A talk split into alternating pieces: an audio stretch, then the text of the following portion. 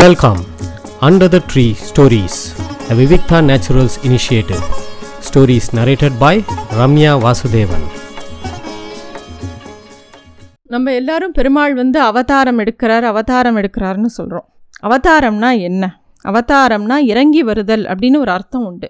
தன்னோட நிலையிலிருந்து நமக்கோசரம் இறங்கி வரார். அவர் எங்கேயோ வசதியான ஒரு நிலையிலிருந்து இறங்கி வர்றது ஒரு பக்கம் இருந்தாலும், அவர் தன்னோட கடவுள் தன்மையை விட்டுட்டு நம்மளை மாதிரி ஒரு சாதாரண மனுஷாலாக நமக்கு கூட இருந்து எல்லா விஷயங்களையும் சொல்லித்தர நிறைய பிரயத்தனப்படுறார். ராமாவதாரத்தில் பார்த்தா ஒரு சாதாரண நரனாக இருந்து எவ்வளோ கஷ்டப்படுறார். எதுக்காக? நமக்கு காட்டி கொடுக்கறதுக்காக. எப்படி நம்ம வாழணும், எப்படி நம்ம பெருமாளை நோக்கி வரணும் அப்படிங்கிறத காட்டி கொடுக்கறதுக்காக வரார். ஒரு அம்மா கூட ஒரு குழந்தை ரொம்ப அடம் பிடிச்சா சரி போய் தொலை, ஏதோ பண்ணி தொலை அப்படின்னு விட்டுருவா சில விஷயங்களுக்கு. ஆனால் பெருமாள் அப்படி கிடையாது. நம்ம என்ன தான் அடம் பிடிச்சி மோட்சம் கேட்க மாட்டேன், எப்பயுமே ஒன்றை நினைக்க மாட்டேன்னு நம்ம மித்த விஷயங்களில் ஈடுபட்டால் கூட பெருமாள் வந்து நம்மளை சீப்போ என்னமோ போய் பண்ணி தொலை அப்படின்னு நம்மளை விடுறதில்லை. நம்மக்கிட்ட வந்து ஒவ்வொரு அவதாரமாக எடுத்து எவ்வளவோ விஷயங்கள் அர்ச்சையாக இருந்து என்னெல்லாம் விதத்தில் நம்மளை அவர் பக்கம் ஆக்கர்ஷிக்கணுமோ அந்த மாதிரிலாம் அவர் எல்லா விஷயங்களும் பண்ணி நம்மளை அவர்கிட்ட சேர்த்துக்க எப்பப்பார் முயற்சி பண்ணிகிட்டே இருக்கார். நம்ம தான் அதை காது கொடுத்து கேட்கறதில்ல, கண்ணை திறந்து பார்க்கறதில்ல. அதுவும் பெருமாளோட திருநாமங்களை பற்றின விசேஷங்கள் சொல்லணும்னா எவ்வளவோ சொல்லிட்டு போகலாம். சரம ஸ்லோகம் ஒன்று போதும், மாமேக்கம் சரணம் விரஜ அப்படிங்கிறா. உப்பிலியப்பன் கோயிலில் போனோன்னா, கும்பகோணத்துக்கிட்ட திருவிண்ணகரம் அங்கே உப்பிலியப்பன் கோயிலில் போனோன்னா பெருமாளோட கையில் நன்னா பெருசாக எழுதியிருப்பார், மாமேக்கம் சரணம் வச்ச அப்படின்னு. திருமங்கை ஆழ்வார் மங்களாசாசனம் பண்ண கோவில் அது. தன்னொப்பரில்லா அப்பன் அப்படின்றார் ஆழ்வார். அதாவது என்ன சரணட, அது மட்டும் போதும் அப்படிங்கிறாரே, அது அதை விட வேறு எப்படி சொல்ல முடியும்? ஏன்னா அதெல்லாம் எல்லா குழந்தையிலும் ஒரே அசடாக இருக்கே. வேதங்களை மீட்டு கொடுத்தோம், எல்லா தொந்தரவு பண்ணுற ராட்சசர்களையும் அழித்தோம், அநியாயம் பண்ணுற எல்லாரையும் வதம் பண்ணி காமிச்சோம். அப்படியும் இந்த மனுஷாலாக பிறந்து யாருக்குமே புரியலையே, ஒழுக்கத்தோடு எப்படி வாழணும்னு சொல்லிட்டு ராமாவதாரம் எடுத்து வாழ்ந்தும் காமிச்சோம். ஒருவேளை மக்கள் எல்லோரும் வந்து ராஜாவாக இருந்தால் தான் அதெல்லாம் ஃபாலோ பண்ணணும்னு நினச்சுட்டாலோ, அதனால் இந்த ஜீவன்களுக்கெல்லாம் நெருக்கமாக இல்லையோ அப்படின்னு சொல்லி கிருஷ்ணாவதாரம் எடுத்தாராம்.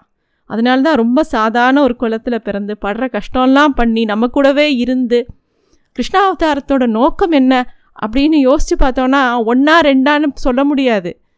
தன்னை வந்து அவ்வளோ தூரம் நமக்கு ரொம்ப சுலபனாக ஆக்கி கொடுத்துட்டார் கிருஷ்ணாவதாரத்தில். ஒரு பக்கம் வதம் பண்ணிகிட்டே இருந்தால் கூட ஒரு பக்கம் நமக்கு உபதேசம் பண்ணார். நம்ம கையை பிடிச்சின்னு கூட்டின்னு போகிற மாதிரி ஒரு அவதாரம் கிருஷ்ணாவதாரம்.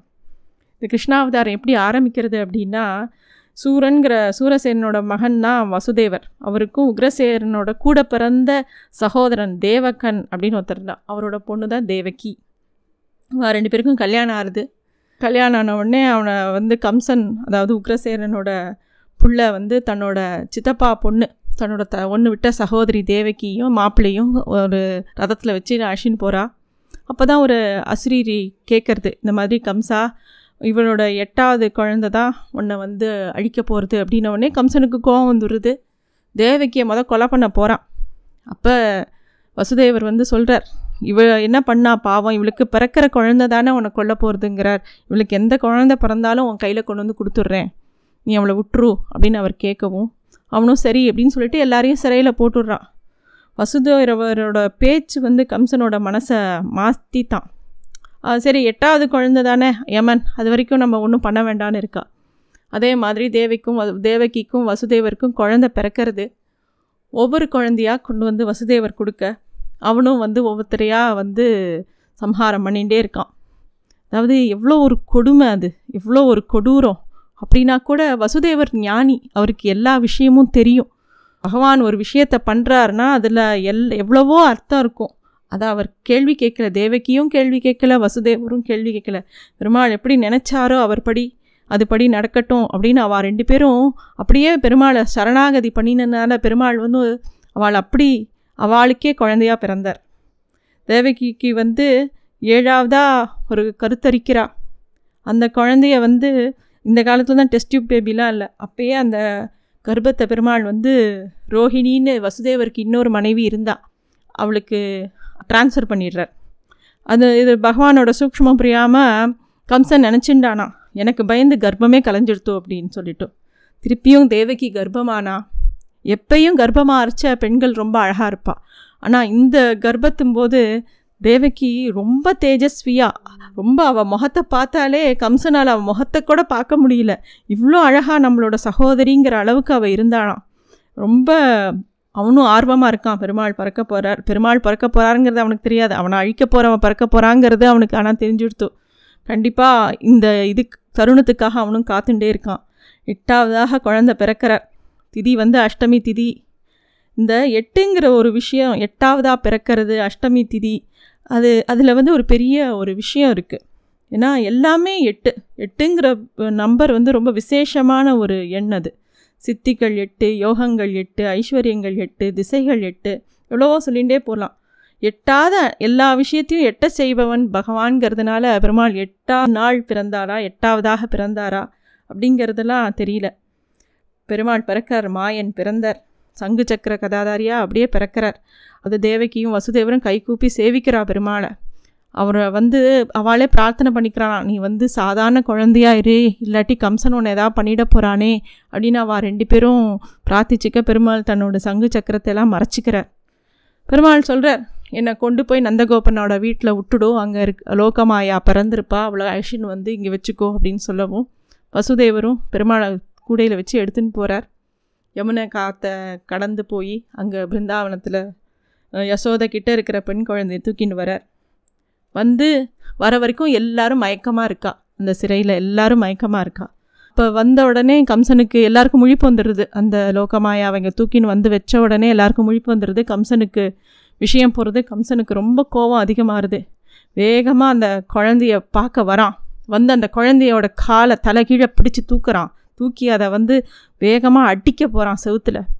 அப்போ அந்த குழந்தை அவன் கையிலேருந்து நழுவி மேலே காளி ரூபத்தில் வரா.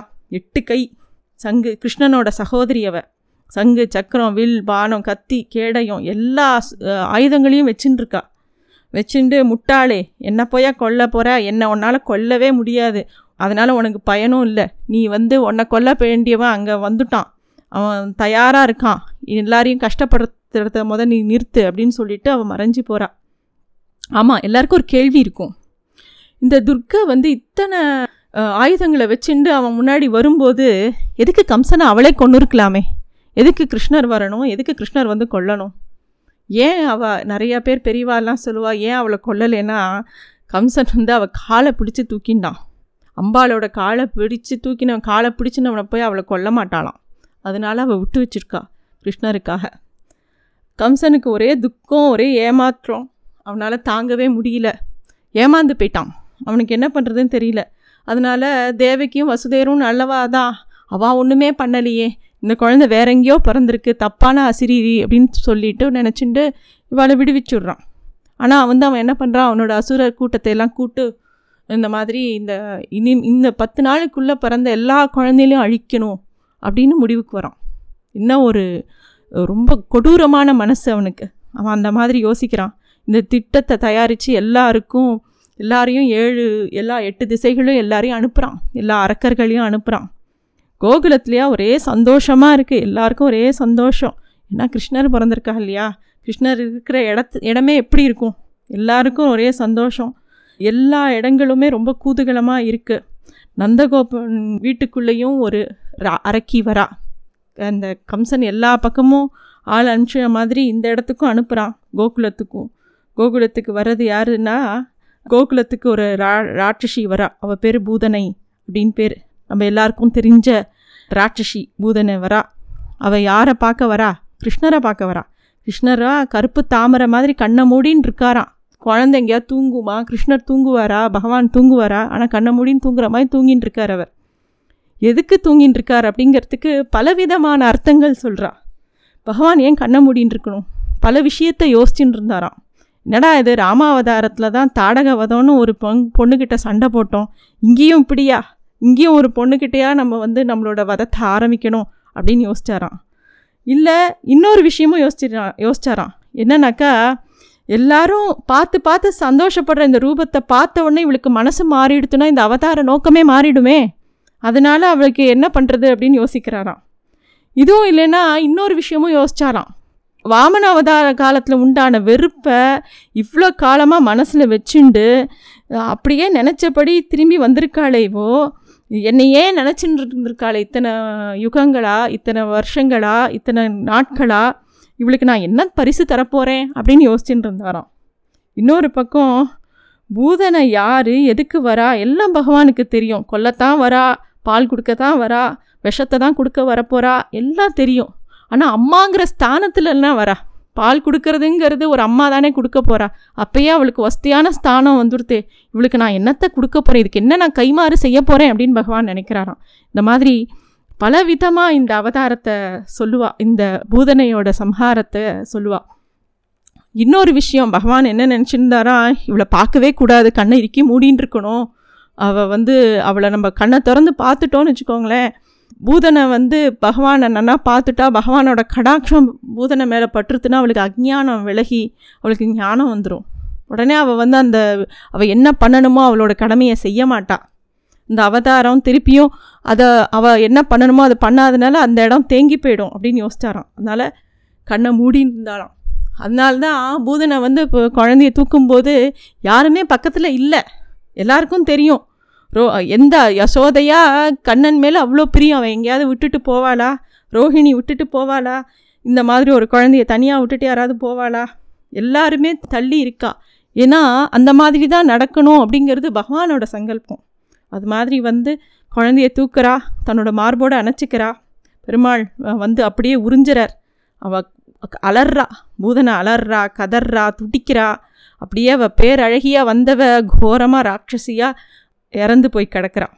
யார் இவ, யார் இந்த பூதனை, இவ யாருங்கிறது இன்னொரு கதை. மகாபலி சக்கரவர்த்தியோட மகளான ரத்னமாலா அப்படிங்கிறவ தான் பூதனையாக பிறந்திருக்கா. இதை நம்ம அப்புறம் பார்க்கலாம். நன்றி. Thanks for listening to stories under the tree, Vivikta naturals initiative.